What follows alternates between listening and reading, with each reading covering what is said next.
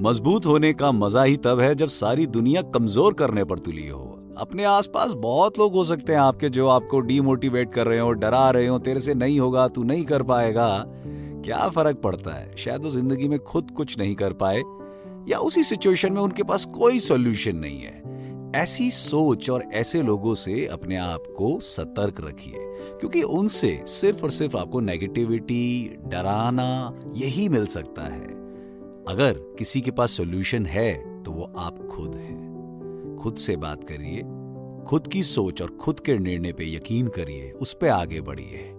और देखिए, आपकी ज़िंदगी कितनी आसान हो जाएगी आपके खुद के भरोसे से, जो आपका खुद पे होगा।